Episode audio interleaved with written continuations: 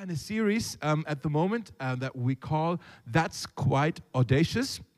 And we've been looking now already, I think for five weeks, we've been looking at prayers in the Bible. They are short prayers, but they are powerful prayers. And I believe if we start praying these prayers, expecting that God answers these kinds of prayers, like He did in the Bible, they can actually change our lives they can change our lives. I don't know about you. I've discovered sort of a few weeks, maybe months ago, that my prayer life sort of has gone a bit uh, boring, almost predictable.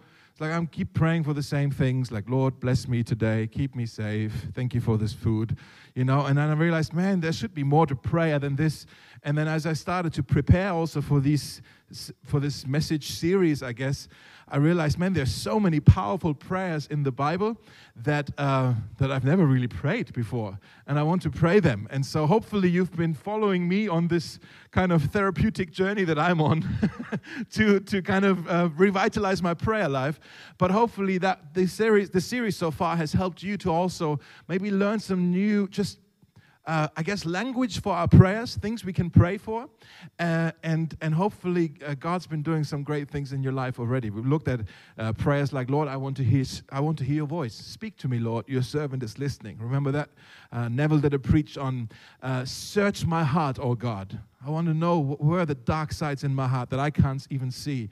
That takes courage to pray these kinds of prayers, uh, right? Uh, last week we had a prayer on wisdom that God give me wisdom. I'm, I'm overwhelmed. This whole t- year 2020, it outsmarts me, man. I don't, I don't know what to do. This is just beyond me. I need wisdom, right? We need wisdom in our lives. And today we have um, another prayer from the Old Testament that I believe we are invited to pray as well. Have you noticed that oftentimes when we pray, we pray, uh, we ask God to do things for us? And I think it's okay. I think we're invited. There's nothing wrong with these prayers, but we ask God to do certain things for us. But I think it's equally important that we also, in our prayer life, that we also pray uh, and we kind of put on the table the things that we want to do for God because we're in a relationship with Him, uh, it has to go both ways. It's not just God, do this for me, do this for me, do this for me. But Lord, I want to do things for you too. Tell me what I can do for you. I'd love to serve you. I'm, I'm, I'm here for you as well. Does that make sense? And so we want to pray, uh, kind of, uh, we want to pray, how can we serve God? Uh, we've sort of looked at this a, a few times already in this series. Remember when we looked at Samuel? We said, Samuel, when he prayed, Speak, Lord, your servant is listening we said the word servant means you put your yes on the table. You put your yes on the table. Lord, whatever it is that you have to say to me, I'm going to do it. My yes is going to be my answer. I'm already putting it on the table, even before I hear what you want me to do. And so we had that with Samuel. We also saw it when we looked at uh, Peter and John. Remember that when we realized they were being persecuted for their faith? They were preaching the gospel, and then these uh, religious leaders, they were coming after them. It's like, don't you preach that gospel here. You know, it's a false religion or whatever. And they threatened them. And then they prayed, Lord, give us more boldness. They didn't pray, keep us safe. They prayed, give us more boldness. And actually, they prayed, give us your servants more boldness. Again, they were saying, Lord, we're going to serve you. We're going to do things for you. Just give us boldness so we can do it. And so we've kind of touched on this already the thing that we are serving God, that we are doing things for Him. We've touched on this already, but today is about that as well. Um, it's a massive prayer today. Uh, I'm going to share it with you in a moment.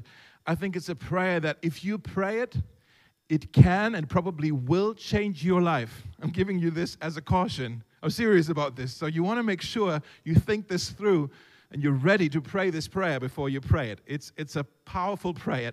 We find it in the book of Isaiah. It's in the Old Testament, chapter 6. Let me just read it to you. It says this in verse 8. Isaiah, he's the prophet, he's saying this. I heard the voice of the Lord saying, Whom shall I send? And who will go for us? And then I said, and here's that prayer Here am I, send me. Here am I, send me. It's five words just. But when you say that to God, it can change your life. Lord, here am I, send me. It could be that God's saying, I'm going to call you into a new job or into a new role here or maybe to a new city. Maybe God wants, I don't think so. Why would God call you to move somewhere else? Because you're already in the city of all cities. in Berlin, right? But maybe God's going to call you to go somewhere else. Maybe God's saying, hey, here's, uh, here's this relationship that you're in, and it's really toxic, and you should end it. Or maybe here's a relationship that I have for you. I'm sending you into this.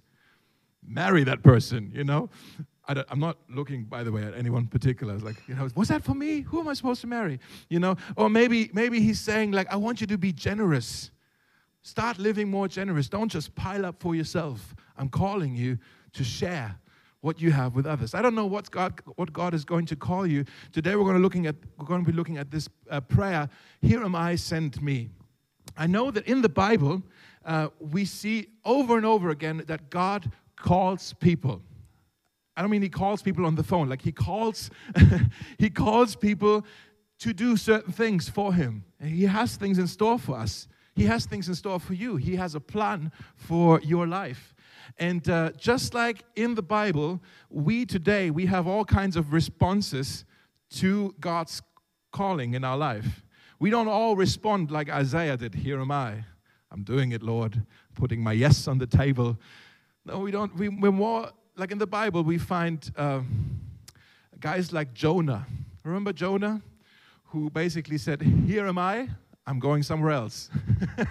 and he set sail to go to Tarsus in Spain because he didn't, he didn't like the assignment. He was disobedient simply because he didn't like the assignment that God had for him. And so he said, I'm not going to do this, I'm going to do something else. Uh, or you have people like, um, like Gideon. You remember Gideon? There's also a guy in the Old Testament he basically said, Here am I. I hear that call. Here am I. Lord, you have the wrong guy. You have the wrong guy. Who am I to do this? I, I, am, I am from the, from the least of all the tribes. I am the youngest of my tribe. You want me to protect Israel from the Midianites who slaughter everyone they meet? I can't do this. Uh, you have the wrong guy. Gideon, uh, Jonah was disobedient. Gideon thought he was unqualified. Sometimes we hear God's call and we feel like, Lord, I'm unqualified to do this. And then there are other times, there are other people in the Bible and other people here, I guess, as well, we're maybe more like Moses. Remember Moses with the burning bush, that story? And God said, Hey, I want you to go back to Egypt and free my people out of slavery. And, uh, and Moses said, uh, Here am I, send somebody else. And it's sort of similar to Gideon, but also different because uh, Gideon thought he was unqualified. Moses thought he was disqualified, meaning he said, oh, he remembered, man, last time I was in Egypt, I killed and murdered an Egyptian guard. They're looking for me there. I'm disqualified for this job. I can't ever go back there. Lord, I'm a murderer. How are you going to ever use me again? I'm obviously disqualified. You see the difference? He's not unqualified, but disqualified. And the thing is, guys, God calls us today in 2020. God has a plan for your life. But the enemy, he whispers all kinds of excuses into our ears. Like, hey, you know, that's not a good plan that God has for you. Be like Jonah, go somewhere else, do something different, go the, do the opposite. Or we, we're, we're like a Gideon that we think, oh, I'm unqualified. I don't have the gifts to do this. God has the wrong person. Or we think we're disqualified. There's things I've done in my life or things that were done to me, they disqualify me. God will never be able to use me again. And all of these things are lies from the enemies into our ears. Because think about this if God were to only use people who are perfect, people who are super gifted, He wouldn't have anybody. Nothing would get done. God only uses imperfect people, but imperfect people who are available to Him, who's saying, Here am I, send me. They put their yes on the table. They want to be obedient. Obedient. Obedience is God's love language. Did you know this? God has a love language. Maybe you heard of the book a few years ago. Somebody wrote a book called The Five Love Languages. How many of you have heard of this? Five love languages? Good, good people, right? Uh, that's actually not good because I don't know if I can get them. One of them is uh, uh, gifts. Help me, guys. Words of words of wisdom, affirmation, like "Oh, you look so pretty today." Oh, okay, that, uh, uh and then uh, service, like "Can I do the dishwasher for you, honey?" Okay, you know, a touch, physical touch, gifts. There's a fifth one Quality, t- thank you. Quality time. Like let's let's spend time together. I love listening to you. okay, that stuff, right? Uh, when I when I read that book, I I was. I was so confused because I none of my my love language wasn't mentioned. I'm none of those five. My love language is food. Okay, that's not listed in the book. And uh, you know, if if you buy me a doner, a doner kebab, I'm, I'm yours for life, basically. Like, I'm that easy, you know. uh, but but my, my love language wasn't. Anyways, God has a love language. God's love language is obedience. When we say, Lord, I love to do your will, I want to do what you say. I know your plans are good for me. I'm saying yes and put my yes on the table. God loves it. Jesus says, If you love me, you will do as I say, you will keep my commandments if you love me. It's how we express our love to Him by, by saying yes to Him. Um, and so he, he's, he's calling us, and I think we are invited to pray like Isaiah Here am I, send me. I'm saying yes to you. Uh, Isaiah, he had this posture of obedience. And I'm wondering what's different in the lives of Isaiah compared to all the other guys we already looked at, like Jonah and all these other guys. Like, what, what happened in Isaiah's life that he was able to say, Here am I, send me. And I think we can see just in these verses before he prays this, we can see three things that God did for him, for Isaiah. And I believe that God wants to do the same things in our lives. And I think when these things happen in our lives, that's how we actually arrive at this point where we say, okay, here am I, send me. And so, what are these three things? Today, my friend Carl over there, he's going to actually help me preach this message. We're trying something, right? We said after Corona we have to experiment. And so today we're kind of co preaching, which means the, the sermon will be twice as long. No, I'm joking. I hope not. I hope. I, well, if it's long, it's because of him. But. no, uh, let's let's look at these verses just before Isaiah prayed. Here am I, sent. Are you with me? Yeah, I can see you guys. You're not on this watching the screen. I can actually yeah? Okay.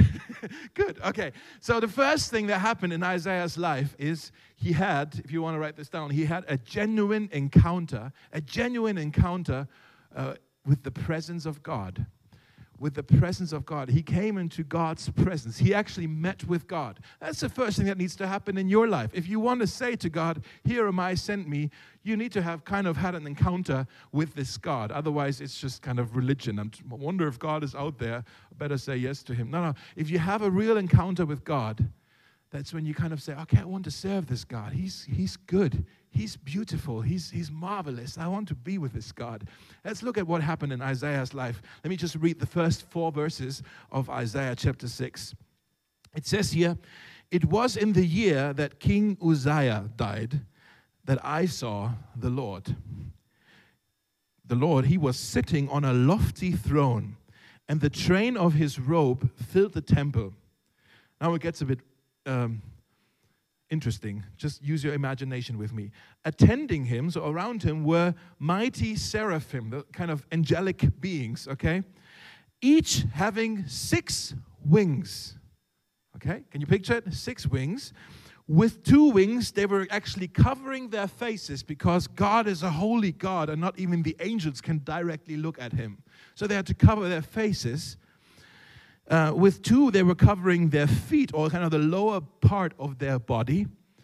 And then they have two left, so they were flying around. And they were, they were calling out to each other, Holy, holy, holy is the Lord of heaven's armies. Holy is a word. Basically, when the Bible says something repeatedly, uh, it's kind of emphasizing this is really important. The word holy means um, set apart or different than anything else that we know. It's a whole unique category. Holy is the word you use when you're out of words, basically. God, you are holy. Does it make sense? I have no words to describe you because you are so different than anything else. God, you are holy, holy, holy. God, you're different, so different. The whole earth is filled with His glory, it says and they were singing loud. There were voices. They shook the temple to its foundation. So, guys, later when we sing our closing song, let's see if we can do this here, okay? You ready? Okay. Let's, okay. Uh, to its foundations, and the entire building was filled with smoke. Okay, a bit strange, right? This story. Basically, Isaiah, he was a prophet um, about 700 years before Jesus was born. And it says here that, uh, that this happened in the year that King Uzziah had died. Now, King Uzziah was one of the kings in, in the southern kingdom of Israel, in the kingdom of Judah. And he was one who the Bible says he did what was right in the eyes of the Lord. He was one of the good kings. Okay? And he died, we also know he died of leprosy. And when he died, all of the people of Judah, they would have spent an entire year. That's why it's important that it says here, it was in the year that the king died. They would have been in a year of mourning, mourning the death of their king, who was doing good in the eyes of the Lord. And back then, they were mourning differently than we do today. So they would have put maybe put ashes on top of their hat, on top of their heads, or maybe they would have hired uh, professional uh, mourners females who are great at just crying and wailing. And no, seriously, they were like, oh, let's just, okay, make noise so we have mourning vibes around us. And everybody's just always crying, you know? They would have hired. And then also, if they were, it says they were in the temple. So Isaiah, if he was mourning in the temple, the way they were actually doing this, I'm not doing it now though, but just imagine it. Isaiah would have been lying on the floor with his face down Okay, so lying down and his arms stretched out and basically lying there mourning the death in the temple. Can you picture it? And so, can you see also the contrast now that it says, I saw the Lord and he was what? He was high and lifted up. He was, he was up there. And you know, I'm thinking, I'm looking at this and it's like, wow, that's so beautiful that God meets us in our pain, He meets us in our mourning. He meets us in our sorrow, in our confusion, in our, in our worries about the future. This is such a word for 2020, isn't it? That God meets us, and then what He actually does is He helps us to lift up our eyes away from our problems that we can be so focused on, and He helps us to lift up our eyes and see His beauty, see His glory, and see Him in all for who He really is. And I think that's beautiful because I don't know. There's this. Um, there's an old hymn. Um, oh, okay, I'll try to sing it. It goes like, "Turn your eyes upon Jesus." Do you know this one? Yeah, sing along. So I'm not doing it alone. So look full in His wonderful face, and then it says, "And the things on earth, they will grow strangely dim." Have you experienced this? Where Maybe you were so consumed with your problems and the things you were focusing on, and they were overwhelming your heart. And oh man, I feel 2020 feels like this, doesn't it? We're so weighed down and we're looking down like Isaiah was looking down. But then when we actually look up to Jesus, when we see God, the things on earth, the things that trouble us, they will grow strangely dim it's like they, they kind of vanish and we just consumed with his glory. I think that's what God maybe wants to do in this year, 2020. Um, I realize that 2020, probably for all of us, hasn't been the greatest year to follow Jesus, simply because we had to do it mostly by ourselves. And uh, we didn't really have the chance to gather together. Now, if, if what we believe about our gatherings is true, that, that this is encouraging us, then of course, I'm not surprised that 2020 is rough because we haven't been together. And uh, it would have been weird if we're all like, "Oh, it's my best year with Jesus ever," you know. No, no. Of course, it's been it's been hard. It's been hard. I think many of us, you know, we were kind of trying to hang on, but but it, that's the invitation. That's why we need to be here. Uh, and those of you watching online, you need to come here, right? Basically, because, uh, because in, in community, we together, we can help each other lift up our eyes and, and look to Jesus and not be so focused on all the troubles and our concerns about the pandemic and finances and politics and everything that's going on in the world. It's like, no, let's look up to Jesus. I remember before Carl's coming up, uh, maybe it was, um, yeah, almost three years ago. Um, I, I was I was at a point in my life where I was quite um, quite exhausted. I guess maybe some people would say, "Oh, you're close to a burnout." I'm not sure if that's what it was, um, but I definitely knew if there was a f- the fire that I used to have, it wasn't burning out, but it became a little bit of a flame. Just you know what I mean? Well, I'm just like, oh man, I'm so fatigued and just done. And I was working, uh, I was involved in the church ministry here in Berlin, and I was like, I'm not sure if I should just keep going or I'm just, I'm just, You know the feeling, right? You've been there. And, uh, and I was even playing around with, like, maybe I should just quit ministry altogether and do something completely different. Just do music again or something else. I don't have to worry ministry, about ministry again. And uh, at that time, I was supposed to actually go to a gathering of pastors or a conference in, in America, and then that got canceled. And I was actually quite relieved. I was like, oh, because like I know it would have been exciting to be in America. No offense, guys, but but it's like, oh, I don't have to take that, that long trip, and I'll be tired from traveling. Even like I just I just be here, and I'll, I'll now, um, you know, catch my breath a bit. And then I've shared all of this with Neville, you know, who planted this church. And, uh, and he said, Hey, we're getting together with a few other Christian leaders in, in England. Um, just come along. Nobody knows you there. Just, just come along, receive, see what God has to say to you. And I was like, Okay, EasyJet, I can do that, two hours, you know. Uh, I'll, I'll, go with Neville. And so I was at that conference. David, you were there, right, David? Uh, at that conference, nobody knew who I was. I was just there. And that conference it was just three days, but God used that time to reveal His presence once again to me. And I realized, man, I've been so focused on ministry and, people and all the things that were on my plate, my to do lists. And just these three days to look up again and look into God's presence and be in awe and praise Him and receive grace upon grace upon grace. It just did so much good to me that at the end of that three days, I was able to say, like Isaiah, okay, Lord, Yes. Yes, again. Here am I, send me. Lord, whatever it is that you want me to do, you, you have my yes. I'm going to say yes to it.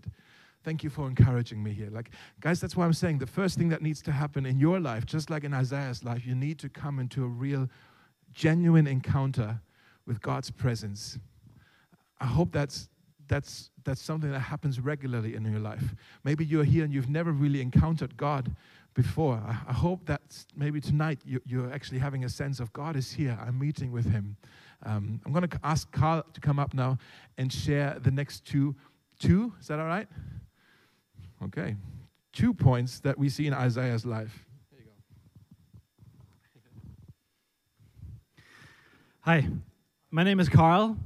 Five love, love languages. Uh, we live in Prenzlauer Berg, and I'm married to one wife, and we have one kid. He doesn't pay rent, and he's got all inclusive. So that's the big goal in life. He already achieved it. I think, I don't know exactly, a few weeks ago, I was sitting in the living apartment. My wife came in and uh, she said, I want to go shopping.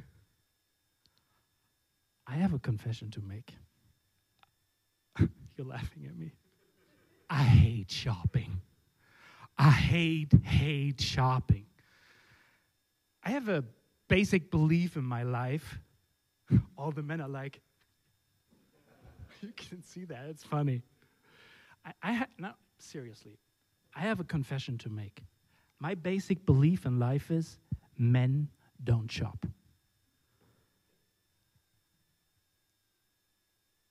I have a philosophy when it comes to shopping. It's very easy all the men will understand me. I find it, I buy it. My wife's philosophy when it comes to shopping goes like this I find it, I compare it to everything else in the world that looks a little like it. I drive 50 kilometers to find a 50 cent voucher to finally find out I don't need it. So I told her, no, I'm going to stay at home. I want to watch Netflix and chill. I watched The Apartment. So my wife was already at the door, and God spoke to me like a voice Carl, you're a bad man. You have a beautiful wife. And the only thing she wants you to do is to go shopping with her. So go shopping. I mean, I prayed this prayer Here I am, Lord, send me into this marriage, but sometimes I'm a little rebellious. I answered, You don't shop either. He wasn't mad. He just answered, I'm not married. Here I am, Lord, send me. It's a pretty audacious prayer. do you know this feeling of being stuck with God? Like 2020, it's a crazy year. And not being able to pray, Here I am, Lord, send me. I got you something.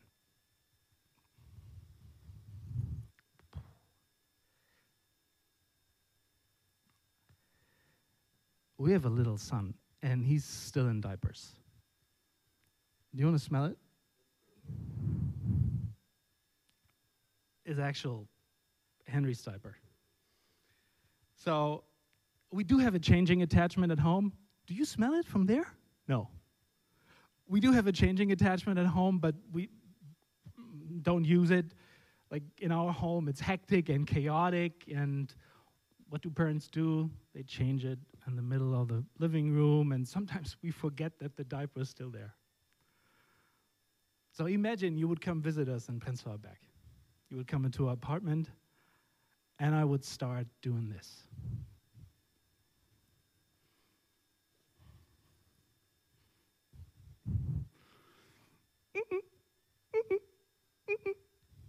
Do you know what this is? I never understand what this is. It's called a, a duster.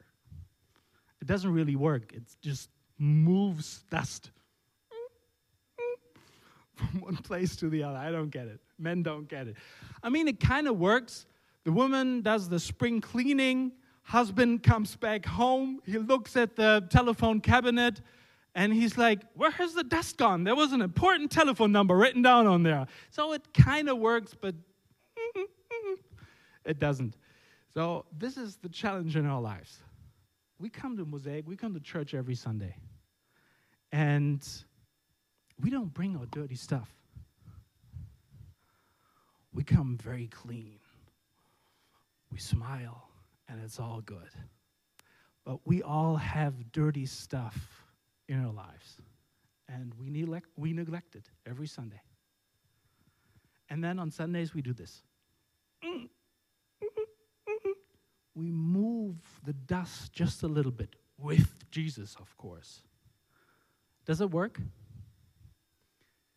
all of this is not new. It all happened in the Old Testament. People were worried about their sin, about their guilt. And that's when does the Bible finally start? Right here. That's the second point. We need a genuine awareness of our sin. This is what the people in the Old Testament were worried about. They were thinking about their sin, about their guilt, about their burdens. So there was this idea of sacrificial animals. I brought you a sacrificial animal.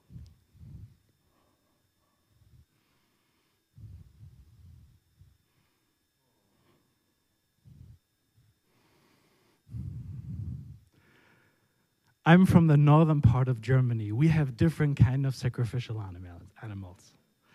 What did the people in the Old Testament do? They they got the sacrificial animal and all the guilt and all their shame and all their sin they prayed into this animal. And what did they do with the animal? They sent it into the desert, right? Why? The sacrificial animal had to be as far away as possible from the people who prayed this prayer.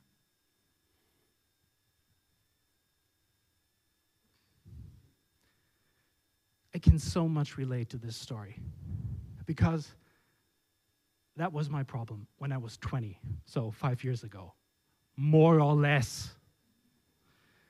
I desperately wanted to have a personal relationship with Jesus. I wanted this so bad. My deep desire was I wanted to find purpose and sense in my life. And my heart cried out, I can tell you, I really wanted this relationship. And I didn't know how to get from here to there. If you're here for the first time at Mosaic and you, you know, try to figure this thing out with Jesus, I can't explain it. I mean, it's a person who is far away from God. Jesus dies for his sin, and this person can have a personal, trusting relationship with God. I can't explain it, but somehow I cannot explain it. You have to experience for yourself. So I was at this youth group, in the northern part of Germany, and this preacher was talking about this Jesus, and I wanted to have a personal relationship with Jesus, and I thought, I somehow have to answer what this cross means. And I didn't do anything at this Friday evening. I went home and I sat down all by myself and I said, Here I am. I mean, I'm, if you're there, I know that I've been living far away from you. And I want to come to you. I, I want to, I somehow have to find purpose in my life. So, Jesus, if you're there, here I am. This is my life. I, I beg for forgiveness. I can't really explain it. You have to experience for yourself. Jesus is still alive. Today, you can talk to him. It sounds crazy, I know, but Jesus is still alive. So then, sometimes it's important for Christians to understand this, and you always notice Christians who don't understand it. Do you know these Christians? Uh, they look like it. They, I'm a Christian for 23 years, and it's amazing. We need to send missionaries into all the world. Really? Tell your face. We need to send missionaries to your face. So, a weight was lifted off my shoulder, and it's called grace. And that's the third point. We need to have a genuine awareness of grace. So people told me, Carl, faith is not a feeling, you need to read the Bible. I'm like, okay, I can do that. And the couple of verses I want to give you to finish this up this is pure gold in your hand.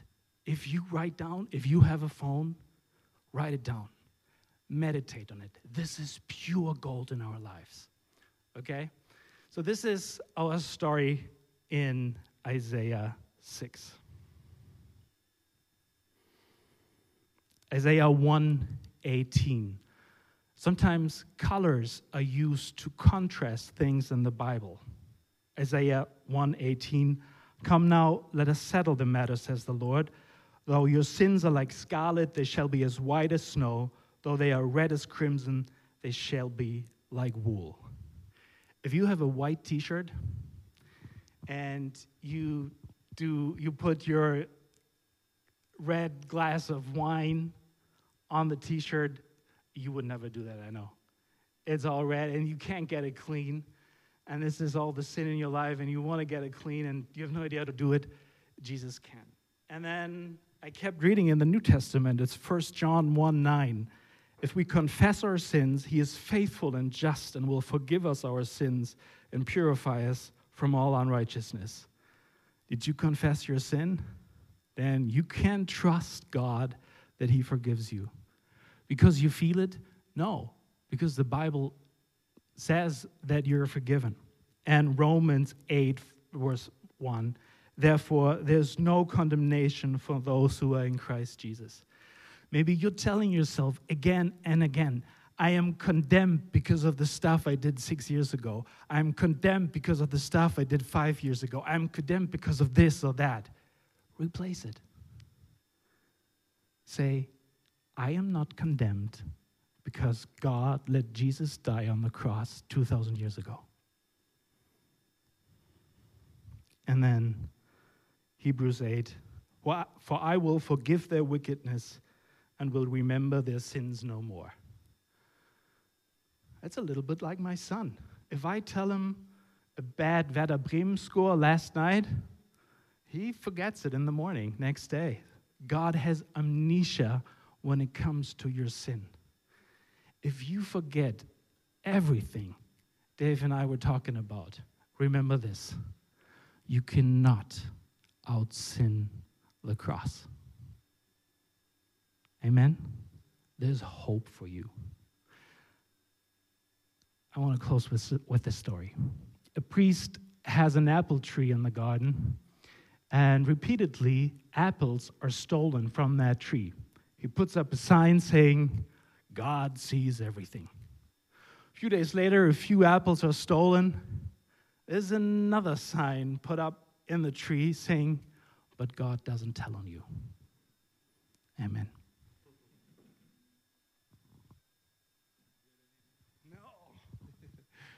Take it with you. Come on. This is not fair. Thank you. Thank you, Carl. So there's there's three things. We can see them in Isaiah's life.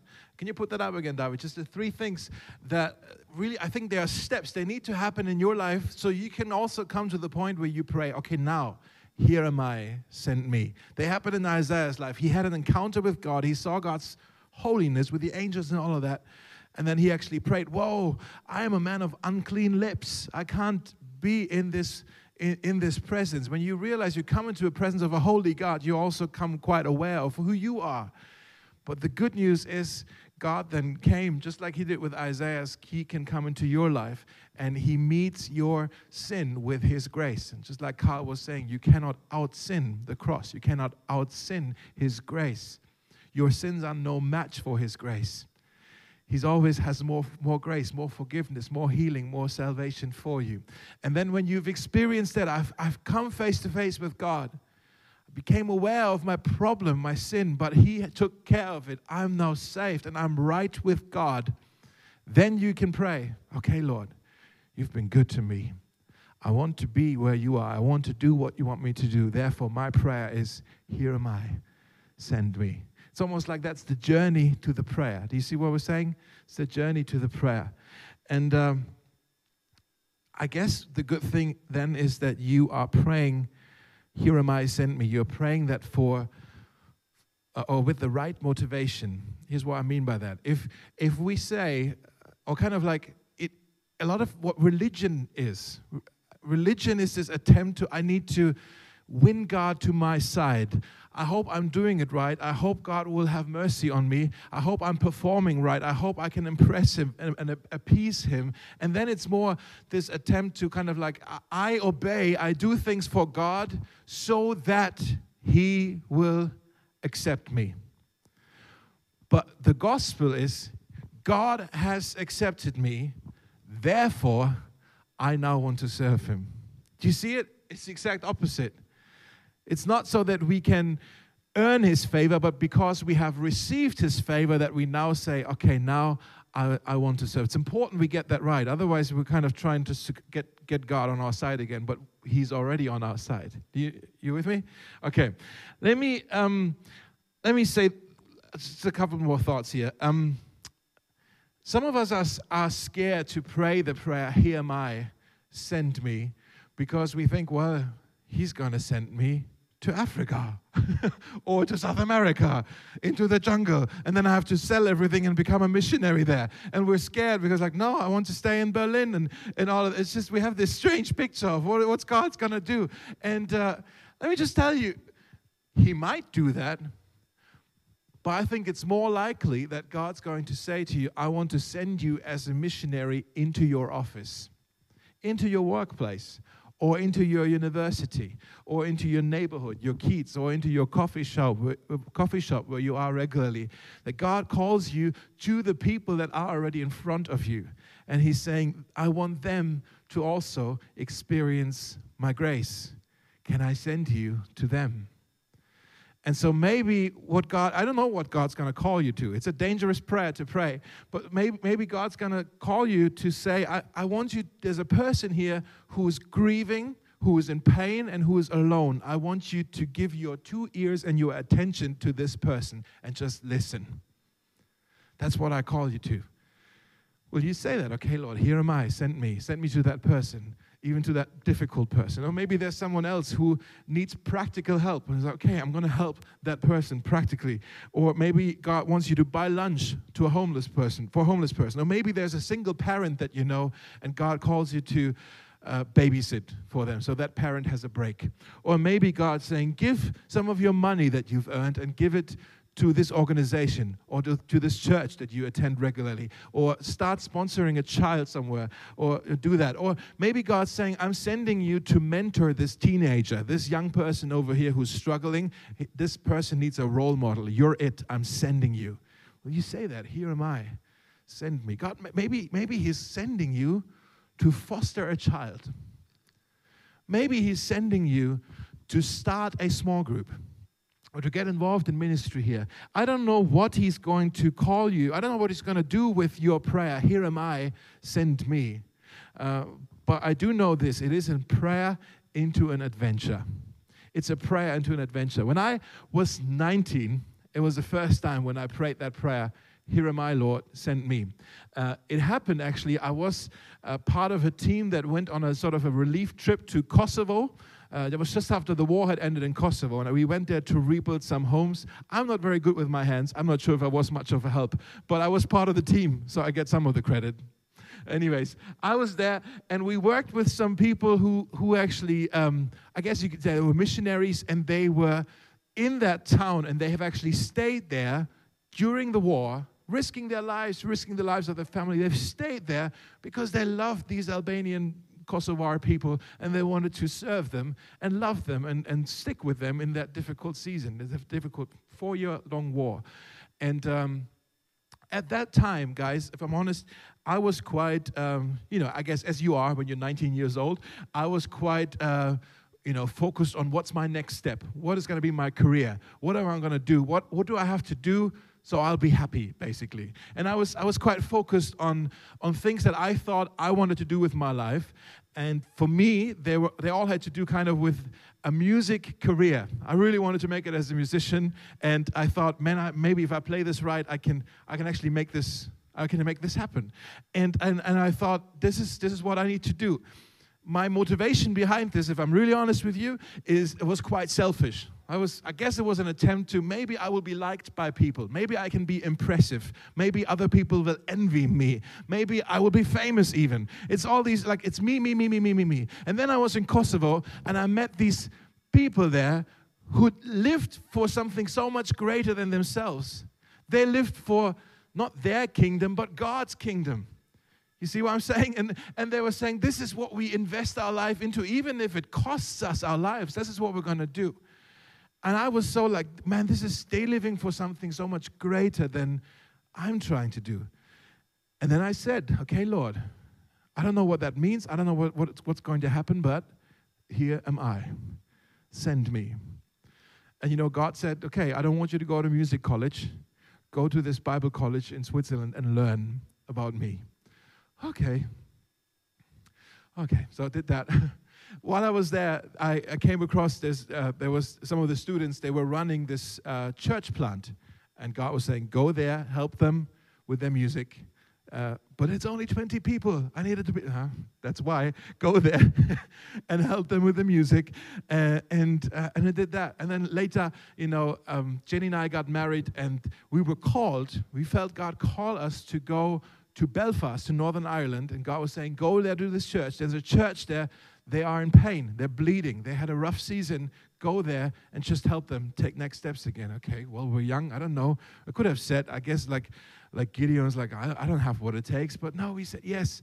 And, and so many times. And then we, we have, you know, we have friends who struggled in their marriages. And God said, go journey with them. Go listen to them. Get, pay attention to them.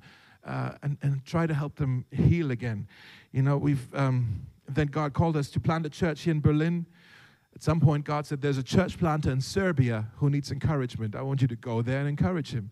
Another time, God said, There are pastors in Ethiopia. I want you to go and train these pastors in Ethiopia. You know, those were the fun things. But other times, God was saying, There's this girl here, and her fiance just killed herself. You need to go and comfort her. There were other times where God was saying, There's this family here and they're really struggling. You should babysit. Uh, God was saying, You should give your computer to this family. You know, you should really look after them.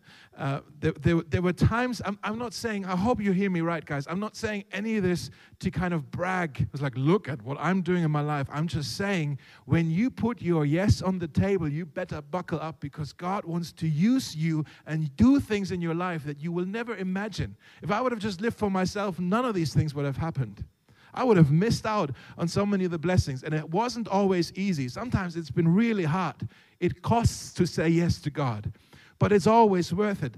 I don't regret one decision of ever saying yes to God because He always led me into an adventure, sometimes scary, but always good, always good, always been worth it, so much better than what I would have done if I would just go after my instincts. Do you hear me? So it's, it's, it's a courageous prayer to pray, Lord, here am I, send me. Because you don't know what God's going to do. You don't know how He's going to send you. You don't know where He's going to send you. You know, um, this time, about this time last year, God spoke to me and He said, There's a church in Berlin called Mosaic. And their pastor is looking after his sick wife and he can't look after the church. I want you to go there. And if I would have known, no, I'm just, I'm joking. if I would have known it's you guys, no, no, and, and you know, and, and God, God, I think also God said, go to go to Mosaic, and we said, okay, here we are, send us. I'm, I'm saying this year, I think the best decision you can do with your, the best thing you can do with your life is actually hand it to God and say, Lord, Lord, it's yours. You've redeemed me. This life that I have is your life. I belong to you. It's your life. What do you want me to do with it? It's hard. It's not, uh, hear me, it's not always easy. It's costly, but it's always, always worth it. I'm going to ask the guys to come up. Uh, we're going to sing a song before I'm going to pray. Uh, we want to sing a song together. Um, and the song is, is called, um, are we doing that song? Who am I? Yeah, who you say I am.